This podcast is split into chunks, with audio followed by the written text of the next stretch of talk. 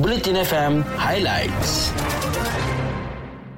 Berita terkini di Bulletin FM. Sumber daripada Harian Metro, Berita Harian, Free Malaysia Today, Utusan Malaysia dan Kosmo. Jumlah kes harian COVID-19 di Malaysia kekal menunjukkan tren penurunan dengan 4,343 kes baru dicatat setakat 12 hari semalam daripada 4,701 kemarin menjadikan jumlah kumulatif kes kini 2,506,309.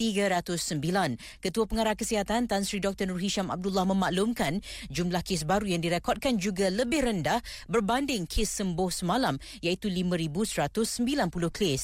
Sementara jumlah kumulatif kes sembuh kini sebanyak 2,412,395. Daripada jumlah kes baru semalam, 68 kes atau 1.6% melibatkan kategori 3, 4 dan 5 manakala baki 4,275 kes atau 98.4% lagi adalah terdiri daripada kategori 1 dan 2. Beliau berkata jumlah berkenaan juga termasuk termasuk sembilan kes import melibatkan enam warga tempatan dan tiga bukan warga negara dan 4,334 kes penularan tempatan melibatkan 4,120 warga tempatan dan 214 bukan warga negara.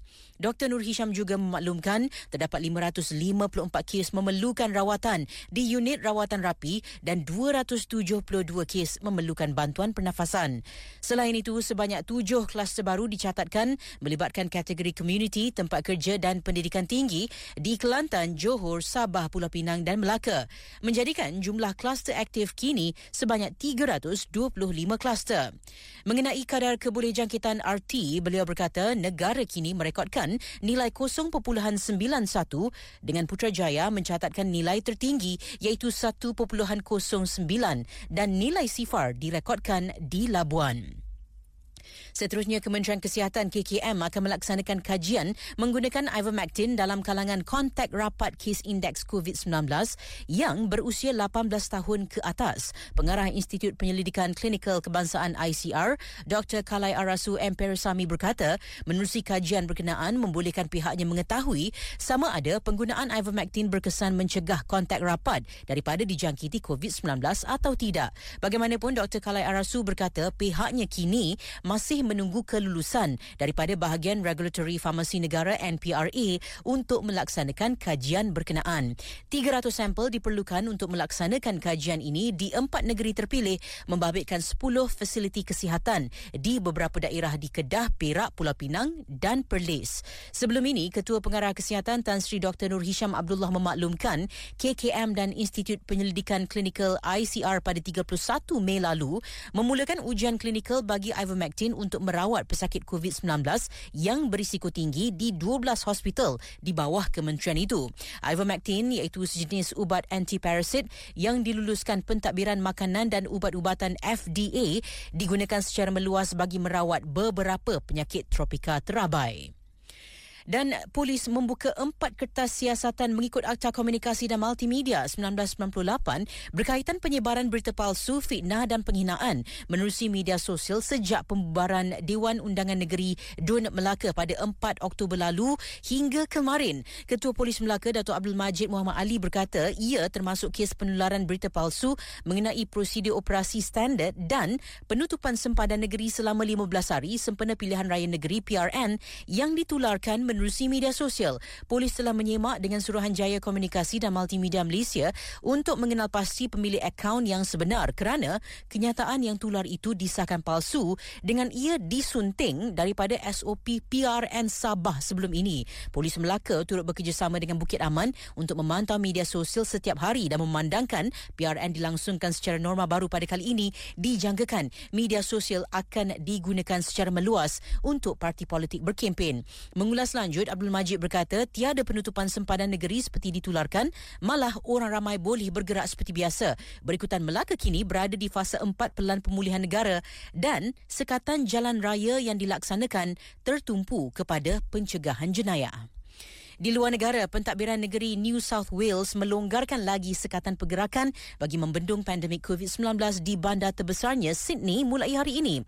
Keputusan melonggarkan lagi sekatan pergerakan di bandaraya itu dibuat sebulan selepas perintah berkurung hampir 100 hari tamat menurut pegawai dan ia berikutan selepas hampir 90% penduduk Sydney sudah lengkap divaksin. Walaupun kelonggaran itu dihadkan kepada mereka yang sudah lengkap divaksin, ia termasuk menarik balik had ke atas bilangan tetamu yang datang ke rumah dan perhimpunan di luar. Pada masa sama, beberapa ratus orang mengadakan tunjuk perasaan anti-vaksin di Sydney namun bantahan sedemikian hanya segelintir saja di Australia yang mana tinjauan men- pendapat menunjukkan bahawa pihak yang membantah vaksinasi berjumlah satu angka.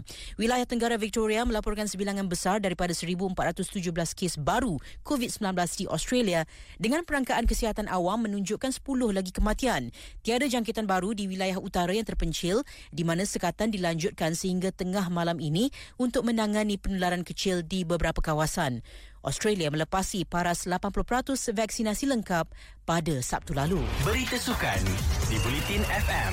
Kuala Lumpur City FC mengesahkan tempat kesuku akhir Piala Malaysia apabila menewaskan Penang FC 1-0 di Stadium Bola Sepak Kuala Lumpur malam tadi. Jaringan tunggal perlawanan hadir pada minit ke-38 menerusi sepakan penalti Romel Morales selepas bola terkena tangan Kapten Penang Azmi Muslim. Kemenangan itu menyaksikan anak buah Boyan Hodak kekal di kedudukan teratas kumpulan A selepas mengumpul 11 mata dalam 5 perlawanan. Sementara itu, Pahang gagal mengekalkan rentak kemenangan apabila tewas 2-1 kepada Sarawak United pada saingan kumpulan A di Stadium Darul Makmur. Kemenangan itu membolehkan Sarawak mara ke suku akhir selepas mengutip 10 mata manakala harapan anak buah Dola Salih untuk layak sudah tertutup walaupun berbaki satu perlawanan. Dan Terengganu FC terus membuktikan mereka adalah jago Pantai Timur apabila berjaya menundukkan Selangor FC 3-1 dalam saingan kumpulan B. Perlawanan yang berlangsung di Stadium Majlis Bandaraya Petaling Jaya itu menyaksikan skuad kendalian Nafuzi Zain terus mengekalkan rekod tanpa kalah selepas mengharungi lima perlawanan peringkat kumpulan. Seterusnya, pelumba Ducati Francesco Bagnaia memenangi Grand Prix Algarve semalam ketika juara dunia MotoGP yang baru Fabio Quartararo gagal untuk menamatkan perlumbaan selepas terjatuh dari jentera Yamaha miliknya. Bagnaia yang bermula di petak pertama buat kali kelima berturut-turut menamatkan perlumbaan di depan juara dunia 2020 Juan Mir dan pelumba Australia Jack Miller yang turut menunggang Ducati. Bermula di petak ketujuh, Quartararo terjatuh ketika berbaki lima pusingan di litar yang menyaksikannya memenangi Grand Prix Portugal April lalu. Pada perlumbaan yang penuh dramatik, Bang Naya meraih kemenangan kali ketiga musim ini. Bagaimanapun, perlumbaan itu berakhir di bawah peraturan bendera merah selepas Iker Lacuna dan Miguel Oliveira, kedua-duanya yang beraksi bersama KTM terbabit dengan kemalangan pada dua pusingan terakhir. Kedua-dua pelumba terselamat namun Oliveira perlu menjalani pemeriksaan susulan di pusat perubatan dekat Litar. Sekian berita terkini. Stream dan dengarkan Bulletin FM di aplikasi Audio Plus. Anda berpeluang memenangi wang tunai setiap hari dengan hanya muat turun atau update aplikasi Audio Plus anda. Ikuti berita-berita terkini di Bulletin FM.